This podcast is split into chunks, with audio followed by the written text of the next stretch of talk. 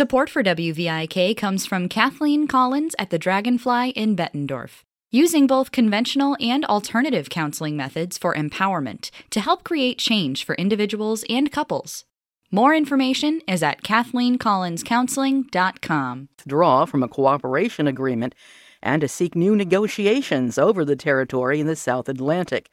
The British Foreign Secretary tweeted last night the Falkland Islands are British. Britain and Argentina had agreed in 2016 to work together on a variety of issues, but both continue to assert their claims to the islands, over which they had fought a war in 1982. I'm Nora Raum, NPR News in Washington. Support for NPR comes from NPR stations. Other contributors include Imaginable Futures, supporting the Institute for Women's Policy Research, working to close inequality gaps for women and improve the economic well being of families. IWPR.org.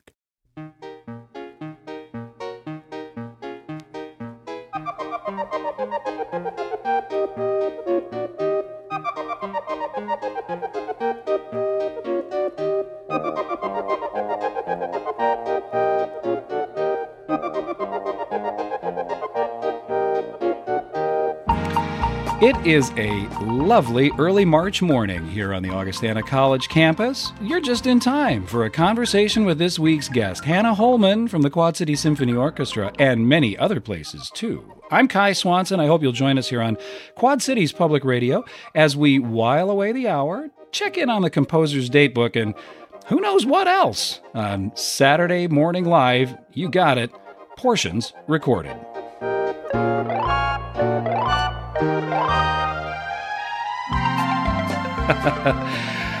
Hannah Holman, good morning, and thank you for joining me. Good morning, Kai. Thank you for having me. I got to tell you, from the very first day, Don Wooten, the venerable host of this program, said, Hey, Kai, could you step in, you know, during the winter or something like that? My gears started turning. I thought, I got to find a way to get Hannah on the show. Yay! And it happened. well, and so for full disclosure, folks, uh, I do a little gig for the the symphony where I'll tell people to shut off their cell phones, and we talk about the music, and you've been part of those mm-hmm. conversations. And then what's really the best part for me because I am such a fanboy of the Quad City Symphony Orchestra is when I'm backstage and I see these people coming in, and I'm like, wow, it's it's Hannah or, or, it's Charlie or you know you know Tony right. that kind of thing. Right. And so, but we only get a chance to talk for like thirty seconds, mm-hmm. ask about kids, whatever that mm-hmm. kind of mm-hmm. thing. I I talk about the UP. Oh, talk about the U. Oh, we are gonna talk about the UP. But I mean, I've never had an extended conversation with you, Hannah. I mean, outside of the concert conversation right. where we're really focused on that, and we're gonna talk music. Mm-hmm. So I got to tell you, I've really been looking forward to this, and thank you because I know you got so many things going today I'm grateful that you were able oh, to make time for I'm, this. I'm so happy it, it all worked out. all right. Well, let's okay. Let's let's roll it back here and let's find uh, out about how we got to this uh, moment in time. And uh, you said UP. Now you got some Michigan roots, so let's start there. Where did you grow up? I grew up in Jackson, Michigan, uh, which is you know everybody that's from Michigan does the hand, the at least in the Lower Peninsula. That's right. Um, my grandfather was the Jackson High School principal, and my grandmother, uh, it was the grandmother whose cello I play on today, who was my first cello teacher. But it was my grandfather, her husband, who uh, grew up in Ishpeming. Aha! And Great. his parents came over from Cornwall to Oh, really? Mm-hmm. That is so okay. So, folks, you know, I got this thing for the UP of Michigan, but it's like there are these large communities that came from Cornwall mm-hmm. and Finland mm-hmm. and Sweden and France and right. and that's where Acadia, and uh, it's it's a wonderful mix. But we owe it to those beloved Cornish immigrants that we have the pasty. Pasties, today. I know. My mom makes a mean pasty. Oh, does she? Yeah. I bet she goes from scratch, right? Oh, absolutely. Oh, yeah, yeah, yeah, yeah. Oh, friends. Oh, we. I gotta. Oh, but let's go back to your grandma for a second because I wish. Uh, I mean, I do believe with Charles Osgood that radio is superior to television. He said because the pictures are better. Mm-hmm. Uh, but I mm-hmm. wish our listeners could see the picture that Hannah brought of Hannah and her grandmother and how did your grandmother come to the cello? Was, well, it's it's a great story yeah. actually. She actually grew up in Oregon, Illinois, on the yeah, Rock sure, River. Sure. Tiny town of like 500. her um that was our vacation spot from Jackson every year we would travel to Oregon um and see the Lorado Taft sculpture. correct I know and Blackhawk and yeah that it was beautiful beautiful um but her she was an only child her parents uh, owned a little grocery store in Oregon and um they wanted the best for their their daughter. And so um yeah she started playing the cello. And they actually the cello that i play on today is uh, a cello that was made for her uh, by carl becker in chicago. Um, yeah. She actually though there was no cello teachers around oregon and you know she didn't go to chicago every week or anything so Yeah. she um, learned with a violin teacher and then she actually ended up going to northwestern um, she was born in 1908 um, and and actually it's coming up to her birthday her Aw. birthday was march 13th Oh, nice. but uh um so when she got to northwestern she was studying cello with somebody in the chicago symphony and she really had to relearn her technique. Um and i think that that she was that's why one of the many reasons she was such a great cello teacher because she had to relearn everything herself. Right, right. And so I, I always think it's fascinating when we'll have uh, artists uh, come to the symphony and we'll learn that their instrument was made in the 1600s in northern Italy and it's got this great lineage. sounds good But I, I love this story even better. That is so that's so very very cool, and that you carried it forward. Now, all right, you're vacationing in northern Illinois. What I mean, did you you had to have at least occasionally gone to the UP for those Ishpeming routes? Right? Yes, yes, yeah. My grandfather and I, well, actually, the whole family uh, would go up sometimes in the summer. I remember a really special summer that I just went up with my grandfather Aw, and stayed with some cousins up there. And um, when was it? It was the summer before COVID, I guess, so Yeah. 2019. Yeah. Um, Matisse and I, my son, Uh-huh. uh drove from New York up through Montreal, Yes. across Canada, So and cool. then down, and then Sault we Ste. met. Marie and yeah, St. Ignace and oh, Exactly. So we and then we met uh, the whole family up there. We had kind of reunion because I have a lot of relatives that are still there that have camps. Of course, you got to have a camp. You have to have. You got to have a camp. well, it's all sort of coming together in a nexus here because now that you mentioned it, I forgot, but my Yooper grandpa's birthday is tomorrow. I mean, uh, yeah, so I got to keep that in mind too. So, all right, so you and I, I think that was one of the connections uh, we made about the the UP and other things like that. But uh, I know that there's so much more to the story. So you start the cello as a child. When did you start to think that this is more than just, you know, lessons with grandma, even though that's terribly special? Yeah. Well, in the lessons with grandma, I have to confess that um, it was all about the snacks. Hey, I'm in. Most of the decisions in my life have been based on food availability. I mean, you know, there was lots of nice Cheetos and stuff that was not allowed in my house after my cello lessons. No, I mean, at some point, uh, I, I guess I was 11, and she told my parents, she was like, I think Hannah needs to find another teacher.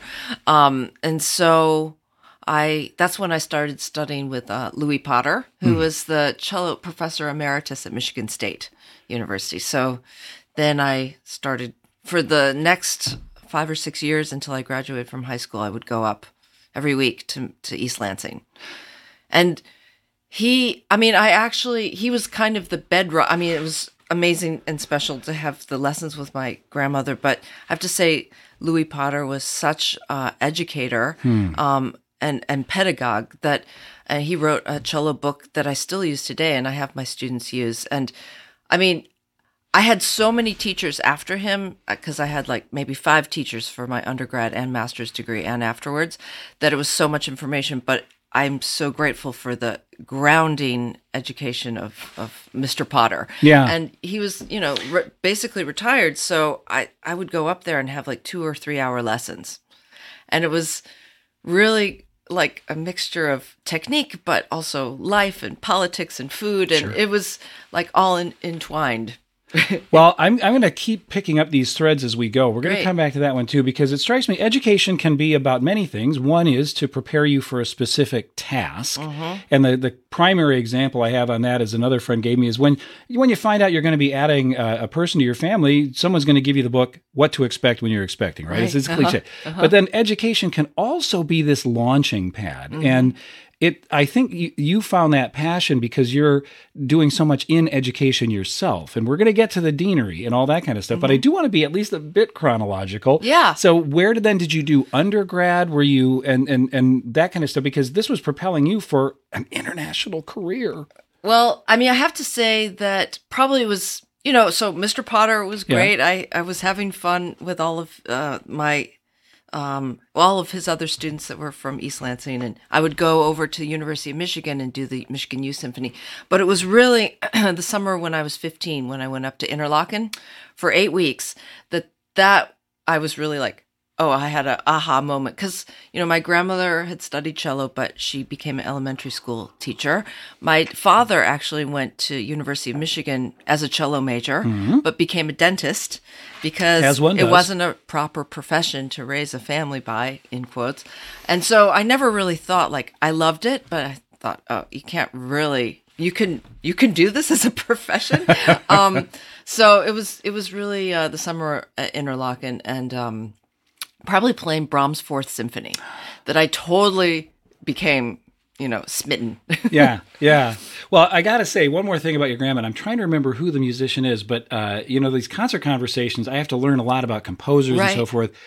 Your grandma's gift to you of saying, "No, I've I've done what I can." Uh, when a teacher can say that about Uh-huh. a pupil, that, Mm-hmm. and I think it was Dvorak actually, who had a teacher in his village Mm-hmm. who told the parents, "Look, this kid's going places, and I can't do it Yeah. anymore." I mean, that's that's yeah, a- it's true. I'm a- getting all teary. well, but it's but it's a it's a, an act of humility. Yeah. But it's also a great act of love for the Right. student. You got to take this someplace else. Right, right. So then, where did you go to college well, that's I don't know. It's a little bit of um, or a conservatory? Or yeah. I actually I wasn't sure. I I wanted to, you know, spread my wings a little bit. So Yeah, I I yeah. got into the Eastman School of Music in Rochester.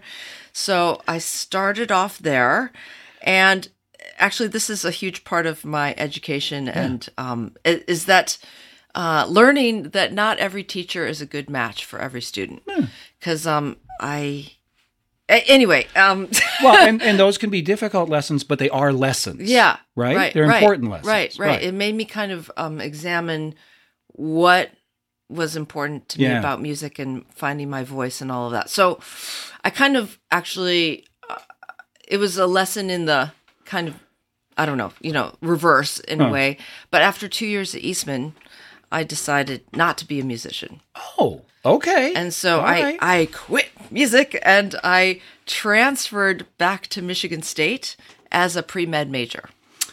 awesome. Yeah. Wow. Most people want their kids to be a doctor, and then they find out what you're a musician. Tell me about that story. Well, you know, I just found that for me at the time at Eastman, it was, I was distraught at um, how I felt not connected to the music. It felt uh, kind of like a factory. It felt like it was meaningless and it felt, I don't know. I, so I was like, wow, if this is what the music profession is like, I had a misconception about it. And, Yeah. um, I guess I don't want to be a musician, even though I really truly feel like a musician, but maybe that's not correct.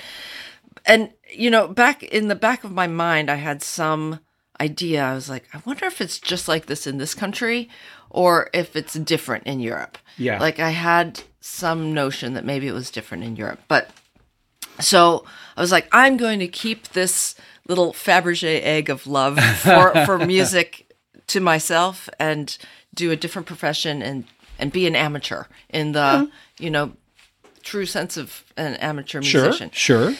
So yeah, I I went back to Michigan State, but um, Michigan State was so lovely to me. They were like, "Oh, you're transferring here from Eastman," and they rolled out the red carpet, and they, I, I got a, a nice scholarship to play in orchestra and take cello lessons, even though I was uh, a, uh, a pre med major. Yeah, yeah. So yeah, but uh, I did uh, eventually, obviously, get back into it. I, I think I put up a little poster because you know pre Facebook, pre internet, pre anything. yeah, yeah, um, yeah. saying anybody that wants to read Bartok or late Be- Beethoven quartets, please contact me. and I think there was a bunch of um, Michigan State was interesting at the time because they have they had the Verdehr trio there, um, and they would travel all over the world and bring back students. And so there was a ton of grad students from England, Australia, Yeah, yeah. India, Wow. South Africa. I mean, it was really um I don't know, I to, to be honest, I found it much more thrilling than Eastman. Yeah. Because it was like a true melting pot of all of these uh you know, kind of experiences of all these mostly string players. Sure. But you were also in a in a broader milieu, right? Right, exactly, So, um, and I I find this interesting nexus. There are a lot of physicians who are very gifted musicians, um, and they used to do that doctor's concert Mm-hmm. Yeah. at the There's and a there's lot of some in the symphony. orchestras. That's right, i- in in our symphony. So um, there is something about that. But uh, this doesn't surprise me, Hannah, because if you go, I mean, the, even at a liberal arts college where we want them to be all over the place, Right. you know, in terms of pursuing their interests, you find that difference when a kid who's maybe, mm, I don't know, majoring in neuroscience, pre med, Mm-hmm. whatever, start stepping outside and they become more excited. So if your Mm-hmm. whole life is around one thing, even though cello is a great thing, Right, right. But being in that broader milieu, Yeah. maybe that, that sparked something for you. Yeah, I think so. Yeah. Plus, being around all these international students, Yeah. I think that really, um, that really sparked something. So, of course, these there was a grad student quartet made up of two English and one Australian and an American, and and so they invited me to play the Schubert quintet with them, and and and they were, you know, totally kind of like, who's this undergrad who, who What are you doing here? yeah. Wants to play bartok quartets. Um so anyway yeah. So i um i yeah. Yeah. I, I ended up going to england and actually um my first husband. Yeah, uh i um was an english violinist. Uh-huh. and um so yeah we started playing uh piano trios Hmm. for like 10 years and we would spend a lot of time in england every summer um performing and it was that was really great So cool. Yeah. There are so many cool aspects of this story, and it reminds me that there are so many cool aspects to WVIK's programming. I mean, come on, you just can't keep them straight. I'm Ben Schwind. Join us Saturday at 6 p.m. for the Echo Radio Hour, where we'll be taking a look at all the music coming out of the Quad Cities. The Echo Radio Hour is made possible by Village Home Stores. And that's just one of the many programs we hope you'll explore on WVIK. And if you can't keep them straight, like me, go to WVIK.org for a complete program listing. My guest is Hannah Holman, principal cellist of the Quad City Symphony Orchestra. And uh, I got to accelerate on this bio stuff because we got like up to date, I know, up I to know, the minute stuff we got to talk about. Yeah. But no, so your, your career took you overseas. Um, how did we get you in the Quad Cities, for goodness sake? How did we land you? It was a guy. Sorry. All right. That's all I right. mean, um, okay. Uh, well, I don't know if people know that I actually worked with Mark Russell Smith in the Richmond Symphony. Right. Yes, that's right. But a lot of people don't know that. That Yeah. was a cool connection. That's a, uh, That's where I first loved working with Mark. Um. Anyway, I left Richmond, uh, and decided I needed to be a chamber musician. So I moved to New York City, and that was 2001. And that summer, I went to Eastern Music Festival, and I met somebody, okay. and he happened to be here. so um, I I uh, auditioned for actually principal of Cedar Rapids Symphony. Uh huh. That was fall of 2001 and got that. And then for section of quad 2001, got that. And then I was commuting from New York. But at some point I was like, okay, I've just got to move. So that's how I first came to Iowa City. Right. Was right. in 2001. And I was in New York f- uh, during 9 11. And I think that also was, I was like, Mm. Yeah. what am I doing? Like, Yeah. I, I need to do something meaningful. And I hope somebody someday collects stories like that because I interviewed a lot of our uh, alumni from Augustana who they just okay that that happened and I realized I wasn't doing what I wanted to do and I couldn't justify not doing it anymore. Yeah. You know? Yeah. So uh, there's I hope somebody does some research on Yeah, it. that's- So we we get you in the Quad City right. Symphony Orchestra. I, then I joined the Maia String Quartet. right at I in Iowa City based in Iowa yeah, City. Yeah, ba- uh, faculty uh, at the University of Iowa, and so I had uh, ten great years with the Maia Quartet. Um, and it at some point, you know, I had my son Matisse, and the quartet was getting busy, and um, so I resigned from Quad City Symphony, and then in 2008, when I, I heard that Mark was coming, and I heard that there was a principal cello opening. I I took the audition, and um, I have to say, like this has really, um, I mean, I, I am so grateful mm. because it really, I I I I don't know, I I. I was a little bit lost at that time, actually, and so it was really everything for me. Well, let's remember Tolkien. Not all who wander are lost, and, and that's okay. But Yeah. you came here, and I think it's been a wonderful match because you have given us uh, as audiences uh, exposure to music that I don't think you would do as a as an orchestra like the QCSO unless you, you had a rock solid cellist. All right, so just even this season, and we were talking about this before, the Schelomo. I mean, that was amazing. that was so cool. Thank you for bringing that. To Oh my us. gosh! Well, thank you, and thank Mark, and Yeah. thanks the Quad City Symphony for allowing me to do. It's such a great piece. Yeah. It- and I'm, I'm, I mean, a lot of, as I think I mentioned in the pre-concert conversations, Yeah, yeah. a lot of my friends were like, "Wow, you get to do that!" they were so jealous. a lot of my cellist friends in New York haven't had a chance to to play Well, this with orchestra, so now we got to catch up because we're coming back to the symphony. Don't you Yeah. worry. In fact, in a few minutes, we're going to have composer's date book. But you mentioned Matisse. Now, I've never Yeah. met the young man. Well, I know just once. I did meet him once, but uh, you and I are friends on Facebook. So Yeah. I, I follow when he's, oh my gosh, he's getting his driver's license. And, you know, Right. these kinds of things. Because uh, watching the things that he's doing, my kids went through a he's actually ago. coming to the Quad Cities today. Is he? Yeah, they're oh, uh, doing a jazz thing at Davenport Central. Awesome. That's fantastic. Is he going to be able to join you for the concert? No, no, he's or- coming over on the bus, Oh, but and we then- might right. sneak in a dinner together. Oh, that would be so nice. But I'm I'm just I'm so nosy. Excuse no, it's but great. I love it. How did you come to the name Matisse? I just love that name because I love the artist. But Yeah. how did you get come to that name? Well, it's that's a good story. I um with Matisse's father, we Hmm? uh, he uh, Tony Arnone had lived in um Nice. And uh so when I was pregnant with Matisse, um well with pregnant, we Yeah. went over um you know in the safe period Yeah. and uh toured the Matisse Museum Ah. and uh that was kind of where first had the idea. And his middle name is Vasilios Ooh, because that's his uh, Greek great grandfather who was a commercial artist. wow. So kind of the art thing, and I don't know. I wanted some cool initial in there, like V or See, I've I've never asked you about his name, but I'm so glad I did because Jenny and I got to go to Nice some years ago. uh huh. And the Musée Matisse Yeah. is so amazing. Yeah, you come up to it, and the outside's Right. like, wait, this is a museum. Right. It looks like maybe a slightly run down sort of country villa kind of Yes, a house, which is how it started its life, was out in the country Yeah. Mm-hmm. in the olive groves. And then you go inside and it's so modern and I- bright I and know. and I mean, come on.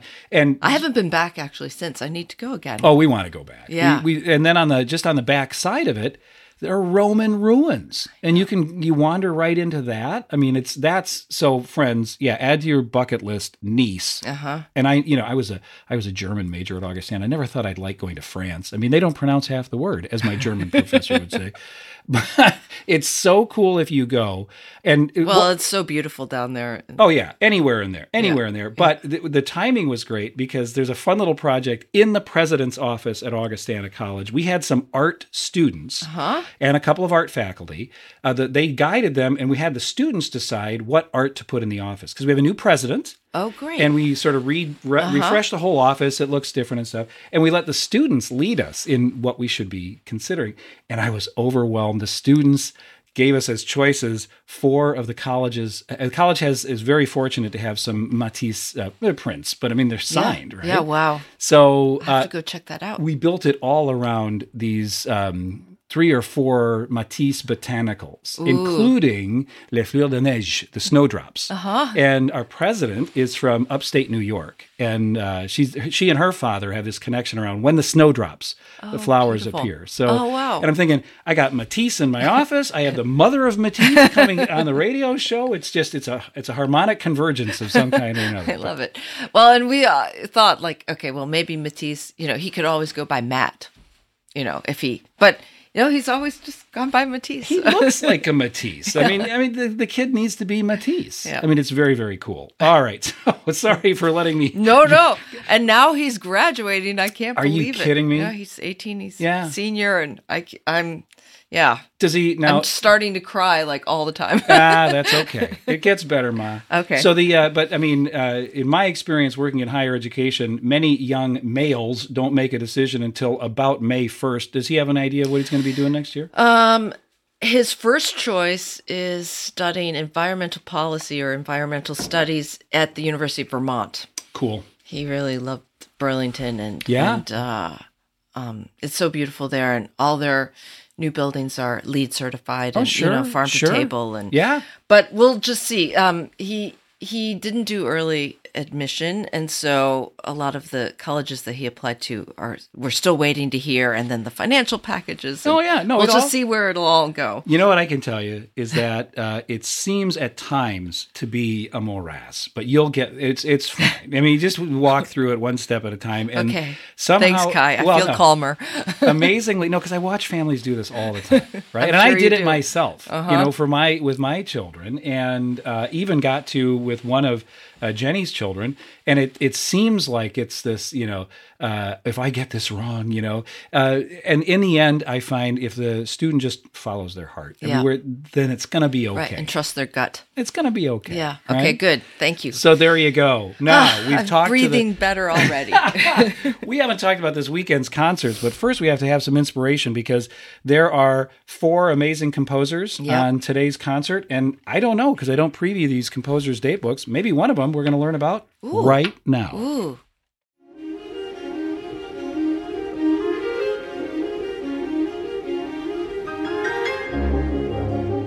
This is the Composer's Datebook for March 4th. I'm John Burge. The fanfare is perhaps the most optimistic and hopeful of all musical forms, since it signals the start of something new and worth noting. The American composer Adam Schoenberg was feeling optimistic when he wrote the fanfare that opens his American Symphony, a work premiered on this date in 2011 by the Kansas City Symphony. American Symphony was inspired by the 2008 presidential election, says Schoenberg, when both parties asked the people to embrace change and make a difference. I was both excited and honored about ushering in this new era in our nation's history. Schoenberg celebrated his 28th birthday shortly after the 2008 election and says he got the idea for his new symphony after hearing what he calls the quintessential American symphony, namely Aaron Copland's Third Symphony. Not coincidentally, Copland's symphony includes his famous fanfare for the common man as a key thematic statement.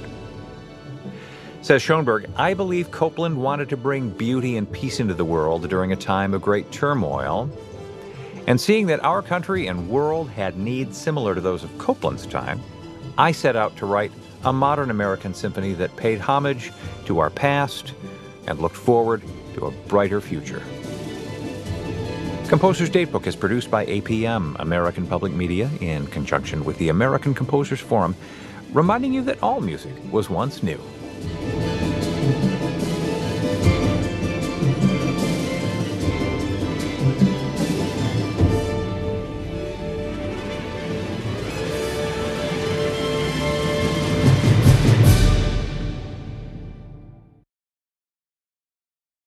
Well, support for Composer's Datebook comes from the Quad City Symphony Orchestra. Guess what? Presenting Masterworks 5 Fierce Females. That's tonight and tomorrow. Tickets for this celebration of women in music are available at qcso.org.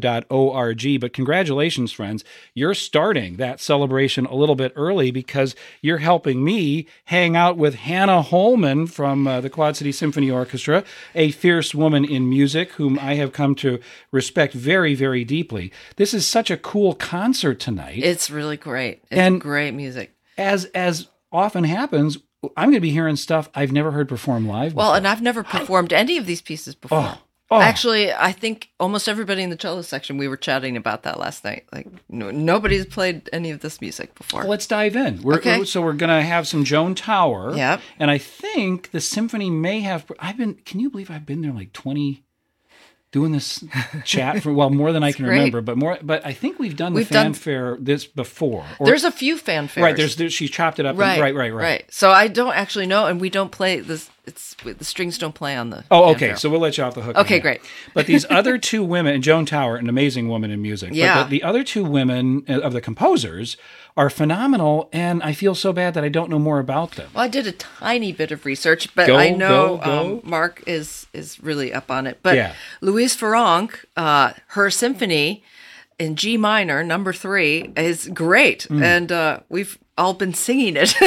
I Really? sang it all the way back to Iowa City last night after rehearsal. Hmm. But um, yeah, she was um, born in 1804 in Paris, and um, she her father was a sculptor, Hmm. and uh, she was a professor at the of pa- piano at the. Ugh, I can't talk. Sorry, That's Pa- right. at the Par- Paris Conservatory, Right. and um, she was paid less than the men until Joachim played uh, Joseph Joachim, Yeah, the famous violinist, played Yeah. one of her pieces, and um, I think that helped her gain confidence. And then she asked for equal pay to her male colleagues, and she got it. That was back in like 1850. I know it's amazing, and the Yeah. music is so lovely. it's great. It's great. So if you uh, if you're like me, it's okay to confess. I mean, I wish I didn't have to confess that I had never heard of her before. Mm-hmm. But after tonight, friends, or tomorrow, if you're in the audience, you will remember this name. Uh, so check it out. Can't wait to hear that. Now, who else do we have? That Well, we have Florence Price, Chicago. Chicago. Yeah, she was actually born in Little Rock. Right, right, and then yeah, and then came north. Um, but uh, I mean, she amazing. We're, I, I made some notes on her too. absolutely. Uh, let's see. She enrolled at New England Conservatory, Mm-hmm, my alma mater, in 1902. She actually enrolled as a Mexican to in- avoid racial discrimination. right, because she was African American. right, African American. Um, what else can I tell you? I mean, she was the first African American woman to have a piece uh, played by the Chicago Symphony Mm-hmm, in 1933. Isn't that something? In Yeah. 33. 1933. Yeah, almost Wow. 100 years ago. Well, and there's so many fascinating elements uh, to her story Yeah. that I'm looking forward to tonight's concert conversations because Mark and I have had a little bit of a conversation about this already. Oh, good. And oh no, it's just it's so cool. Yeah. I can't wait to uh, to hear that. But isn't that extraordinary that um, she had to pretend to be uh, an identity that she wasn't just to get a toe in the door. And Yeah. then when you hear this music tonight, friends, by Flor- it, it's it's so um, strong. You think you just have to imagine what happened if the system that was set up to exclude her had won, and we didn't Yeah, get a chance to hear exactly. this, right? Yeah. I mean, it's it's it's it'll just kind of it'll give you goosebumps when you you're sitting there thinking about that and listening to the music. I mean, we when we we first played it last night at rehearsal, and everybody was like, "Wow, it's so great! It's like Dvorak. It's very Yeah. very rich but it's so American. It's so American." It's yeah, so American. That's what I was. And again, I haven't heard it live. I've only heard recordings. But you're you're in for a treat, friends. And now, well, now you're already blown away. Right. And then Wei Luo is coming back Mm-hmm. to uh, the Quad Cities uh, for a different piano piece. Are you going to be part of that one? yes, Yeah, uh-huh, yeah, they should yeah, be, right? Yeah, yeah, we're That's playing the the second half. Prokofiev Yep. uh, uh, Piano Concerto Number Two. Correct. That's an intense piece of music. Man, it's one of the hardest piano concertos written, I Ah. think, and she's Ah. like killing it. she sounds incredible. Well, I remember when she was here before. She she really makes it look. I mean, she's obviously very energetically engaged, but it it, lo- it doesn't look impossible, No. but it is impossible. I mean, you know, right? I, I guess. Yeah, I mean, it seems pretty hard, and she's she's doing it. She sounds amazing. Yeah, yeah. Well, I I want to. I'm, I'm going to lay bare something about you, my friend, and I'm, I'm not at all surprised you did some of that historical research because history is a passion for you, and you have done some work shining a light on women uh, uh, and cello, whether they're women cellists or composers, that kind of thing. What what is what? How does that feed your passions? The history, the biography, the the whole area of, of uh, feminism and music.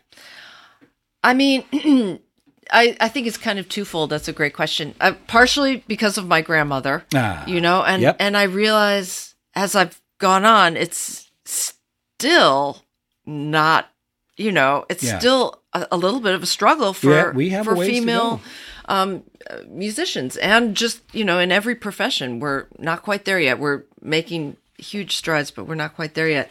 And so I think for me, I um, you know, I, I just, I found lots of inspiration in the women that have come before me. Right. Uh, you know, to give me kind of strength and uh, inspiration. Like you know, just keep going and keep fighting, and you know, But these, um, uh, the, the, and such rich stories. and that's the key. That's what I want to get at. One of Yeah. my, um, I don't know, one of my uh, passions is the power of story. Mm-hmm.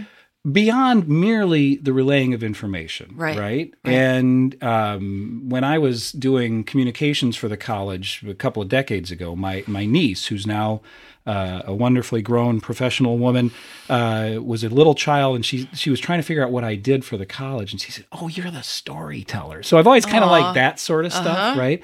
But when you're telling these stories, you're also helping to move the ball, right? Because uh, absolutely across the board, we have a long way to go, but in professional music too.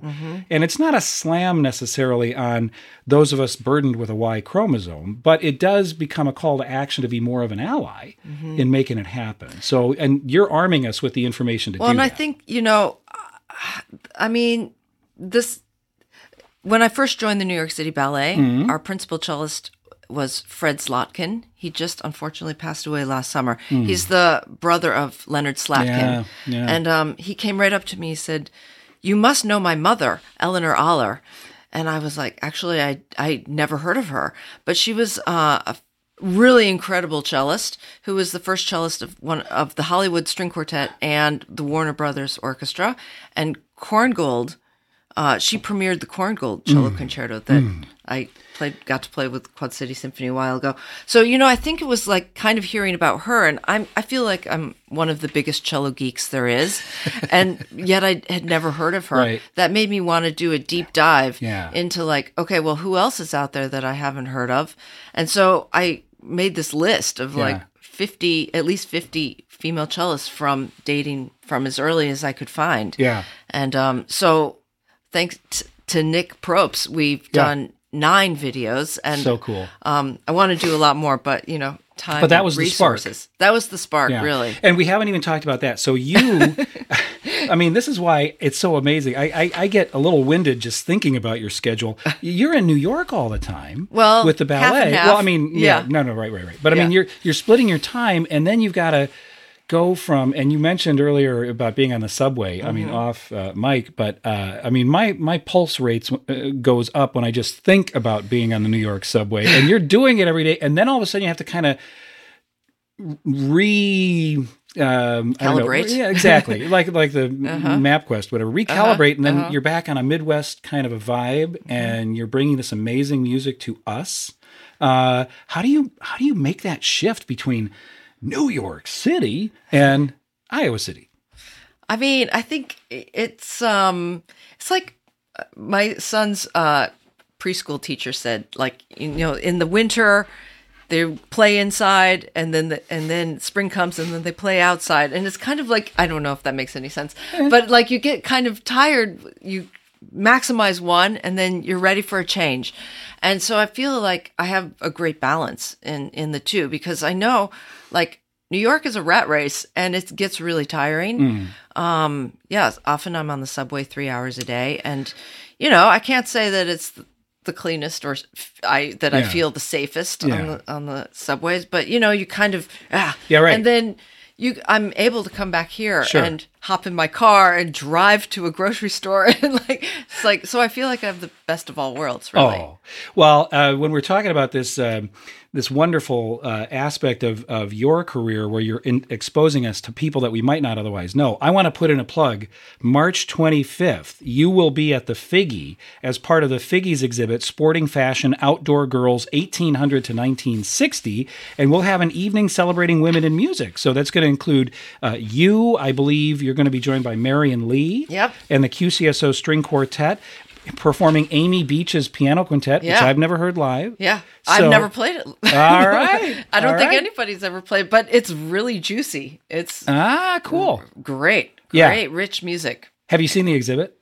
I have not, It's but actually, I'm going over there right after. Are you really? Yeah. Oh, so cool. well, I think uh, uh, that's and uh, well, we'll be there. We hope everyone else is there. I I would It's assume going to be a great concert. QCSO.org has info on that Yep. on their website. I'm pretty sure, and Figge probably does too. So uh, Figge, And I'm also doing a uh, presentation on on women in music at the Figge uh, as a prep for this on the 23rd. The 23rd. Okay. All right. So we're going to keep all of this in mind. And hopefully we can find out details about this everywhere else. But so okay, you've you've brought to us amazing women in music, amazing cellists. Um, here is a rising uh, woman uh, uh, related to the cello. Unfortunately, she's an entirely fictional character who has inspired this week's uh, "That's My Jam."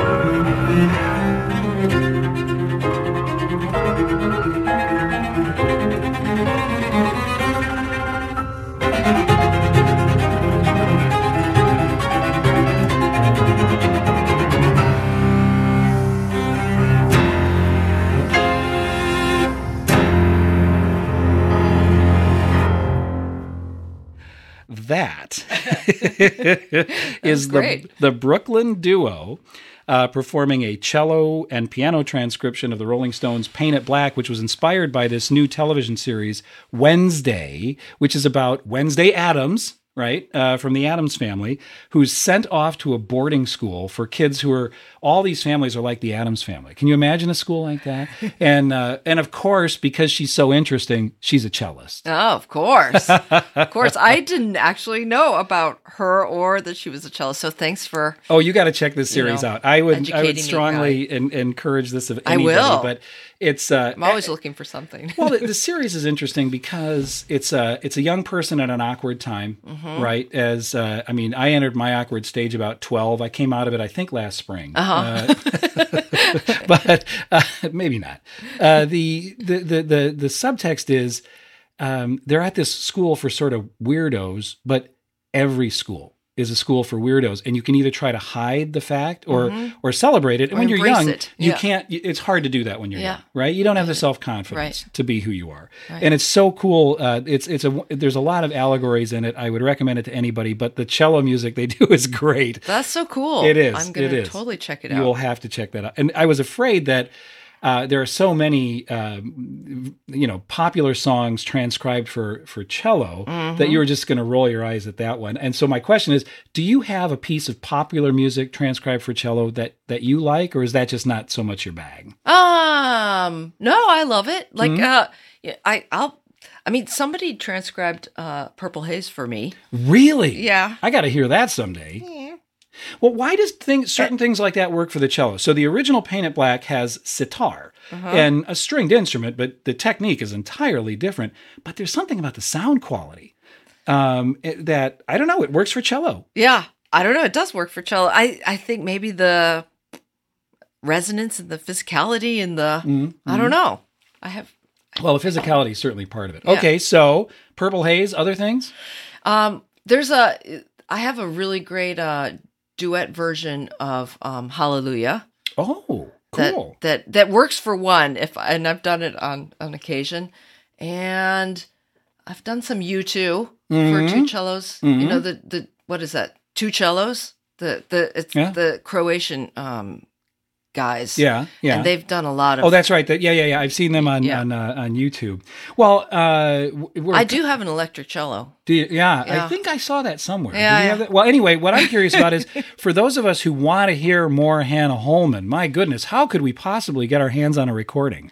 Oh, well, I mean, I have old fashioned CDs. but There's a, I put a few things up on YouTube, Yeah, on my YouTube channel, and, uh, but you've um, got a new. I've got a new CD coming out. Thanks for the, I just throw the softball. You go ahead and knock it over Um, the fence. yes. Well, Professor René Lecuona at the University of Iowa and I, actually, the University of Iowa provided some financial support, a grant to help us record a new CD, which we recorded last summer. We're still in the editing process, but hopefully it'll come out soon. Yeah, yeah. but it's uh, three women composers, uh, juicy late romantic cello sonatas by Ethel Smyth, British composer, uh, Dora Pejacevich, Croatian composer, and uh, Henrietta Bosmans, Dutch composer. And all these sonatas were written around, you know, 1920. So amazing. Yeah, yeah, yeah. Great, great works that again need more voice and need more people to hear about them because I mean actually the Ethel Smyth is very reminiscent of like uh the Brahms E minor Yeah, sonata. Everybody's like, you know, how many times can you hear the Brahms E minor sonata? It's always great, but like, you know, there's other options. let's give this a try. Yeah. absolutely. And, well, and that's give voice to these these women. Well, okay, so I wanted to put you on the spot. You know, I ask these crazy questions. Um, I was thinking in preparation for this. Um, I was, is there a piece of music that, uh, as you were encountering it as a, as earlier in your career, that might have changed things for you? And and I don't, I can't say there's a piece of music like that for me because I'm not a musician. But for instance. Uh, John Irving's Cider House Rules. I read that when I was about 20, and the whole character of Homer Wells, it just, when I look back on it, it kind of shifted the trajectory. Now, in a negative version of that, I saw Jaws when I was too young to see Jaws, and I was afraid to swim in Lake Michigan, you know? and that had a negative impact on me. But was there a piece of music that when you encountered it, it's like, mm, I, this is altering my course? I mean, there's a like when you say that, there's kind of three pieces that pop to mind. Uh-huh. But but I'd say the first, kind of when I was uh, in my dark stage at Eastman, wondering about is music really, um, you know, wh- what I'm supposed to do. Uh, I listened on repeat to Dvorak String Serenade. Uh-huh. I don't know why. I think I was playing it and it was like a little nugget of what I loved about being a musician that I really held on to. And I also listened on repeat to uh, Glenn Gould's um, Goldberg Variations. And that really kind of pulled me through. Um, and I think it was around that time, too, and I'm embarrassed that I didn't know before, but that I first heard Jacqueline du Pré's Elgar Concerto. So those three things kind of combined um, were pivotal in, in giving me kind of enough uh, well, you've food or Yeah. you know nutrients to pull me through. You've just given us three great recommendations. I'm going to give you a book recommendation because we just Okay. finished it, but and then I want you to think about if there's a either something video, literary, uh, anything you want to recommend for us because I like to swap things. Ooh, like I love that. Okay. But we have a little book club at work uh, here at Augustana, and we uh, meet on the first Friday of the month because we're all so busy, and we try to find books that we can finish in a month. You right. know, because we're doing other stuff. We just did um, a woman's story by Annie Ernaux. She, a French writer who won Uh-huh. Oh. the Nobel uh, for literature, and it's about the passing of her mother. And it's very brief, but my goodness, when you were thinking about your grandma, it, there's these themes about how we know what we know, and then there's stuff that we have to kind of fill in the blanks about, like our parents and our grandparents Right. and things like this. And you know, fortunately, when they're still with us, you can do that. But then when they're no longer with us, you've got to kind of put this together. Um, and it's a great read. Uh, I would recommend it to anybody. Uh, but when you were talking about, you know, your grandma and being in Oregon, Illinois, and gross, and there's so much more to the story. right? Yeah, and it's great that we can do that kind of stuff. Yeah. So that's my recommendation to you, Hannah. Do you have a recommendation for me? Book, music, movie, streaming service? anything? Wow. Um. Oh my gosh, I'm not ready for this question. I mean, I have to confess that I go in and out of uh, uh, reading. No, no, it doesn't. yeah. um. And actually, I don't listen to music that much. Really? Because I feel like I'm it's always in my head Ah. and I actually find it kind of distracting. Hmm. Unless I'm purposefully listening to something for some Yeah, some reason. Right. Um, and it's kind of the same with books. Like I have a hard time just uh, reading something unless I'm researching something or like a self help book or Well- or a music history book or something. So right now I'm dab. I have a couple of women in music books that Mm-hmm. I'm reading, kind of as prep for the Figge. Sure. Um, and then yeah, Well, the recommend, I guess what I would say is what was, uh, I think one of the things that links all of us in this little group together is that we're reading so much nonfiction that is like for our professional Right, development right, or personal right, enhancement that you forget how powerful fiction is. Yeah, it's Uh, true. And of course, the Ernaux is maybe more of a memoir, but we've done some other really interesting books in that. That's good. No, I I, the I, I have. A, I, I'm actually cleaning a little bit. it's shocking, and I've come across some books in my bookcase. I'm like, oh, I should read that for fun. I'm actually going to the UK on Wednesday, so I'm going to bring a book to read for fun. Are you going? You told me that you, when you were there, you were based in Worcester. Are you going back to that area? No, it's actually really um, kind of fun. The City High in Iowa City Music Department is uh, traveling to perform in the UK for 10 days. So I'm a chaperone for Matisse. For Matisse. Oh, dude, that's so cool. And he, the fact that he wanted his mom to come Oh, with him come is on now. super sweet. Come on now. And um, I'm going to be playing cello at the back of the City High Orchestra. They're doing uh, the Tchaikovsky String Serenade, which we do a lot in the ballet. Yeah. So oh, Yeah. what fun! yeah, that so, is so I'll- I'm going to bring a book to read for fun. I'll get back to you on what it is. you have to. You'll have to report back to us. But when you're talking about music, I have to. so, um, I could t- tend to read kind of like heavy, meaty stuff and Uh-huh. uh, be listening. When I'm listening in my house, I'm usually listening to NPR, Right, or maybe a podcast from The Economist and all this Uh-huh. kind of stuff. And uh, I am so grateful that my spouse is a jazzercise instructor. So she is constantly having to listen to these pop tunes, Uh-huh. right? That I mean, I think she'd be the first. Most of them are kind of bubblegum, but it's so much fun because you Yeah. get yourself in a trap. Right. And then all of a sudden up comes this, you know, whatever the latest version of Call Me Baby or whatever is, is coming out. And it's just you could un- Yeah. totally untrack Yeah. and then kind of bring your focus nice. Mm-hmm. back to stuff that's fun. Well, that is I'm so I'm so happy for you that you and Matisse get to share that experience because that's going to be re- especially on the brink of the next thing, I know, I that's going to be cool. I know. Yeah. It's going to be fun. There- There, we're uh, King's College, Cambridge, uh, Evensong. We're going to go to, and Cool. the the choir is singing there. He sings in the choir. He plays French horn in the band and the orchestra. So, um, yeah, lots of concerts. Well, I'm- Coventry, Bristol, London. Oh my gosh. Yeah, it's going to be good. Well, you're going to have a great time. They're going to have a great time. So good on you, Iowa City High, for sending a group of students all the way over there. Yep. And we know we're going to be hearing you this weekend at qcso.org. You can find all of the details related to this Masterworks 5 concert, Fierce Females. But then also, uh, we've got a, a couple of uh, dates we've got to put in our calendar for hearing you, uh, both in present, well, in verbal and musical presentation at the Figge. Man, see, I'm, I'm getting winded just thinking about your your career. But uh, I am so grateful that you decided to spend some time with us Oh, this Kai, morning. thank you so much for asking me. This was so fun. well, and then you will come back because I will come back. The next thing you've got to do is tell us about that book that you're going to read on your trip to England. Okay. that will be very very cool. Okay, maybe I'll even read two. Whoa. Hey, well, if you stick around for a minute, we'll have some more recommendations. Okay. but that's going to have to do it for now. I again want to thank my guest, uh, Hannah Holman, principal cellist for the Quad City Symphony Orchestra. Hopefully, you're going to be able to uh, join us next week when our guest will be Tracy Singleton, the new Morning Edition host Awesome. on WVIK. First, one little bit of business support for WVIK comes from Illinois State University, founded in 1857 as Illinois' first public university to prepare future educators. Today, offering 150 degree programs in six academic colleges. Details are available at illinoisstate.edu. And we want to take a quick look at the forecast. Chance of rain today in the afternoon, otherwise mostly cloudy. Our high should get up near 49. Overnight, rain goes away, clouds increase, overnight low around 30. Tomorrow's looking not bad, mostly cloudy, a high near 54 degrees, breezy. Winds out of the southwest at 5 to 10 miles per hour. But as you look ahead, uh, then there is a chance of showers Sunday night, we should tell you about. Monday, though, partly sunny, high near 51.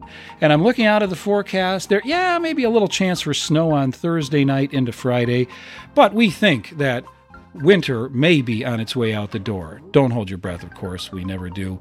As aforementioned, next week's guest will be Tracy Singleton. I hope you'll join us on Saturday morning live portions recorded. But up next, it's Away with Words on WVIK Rock Island, Quad Cities, NPR.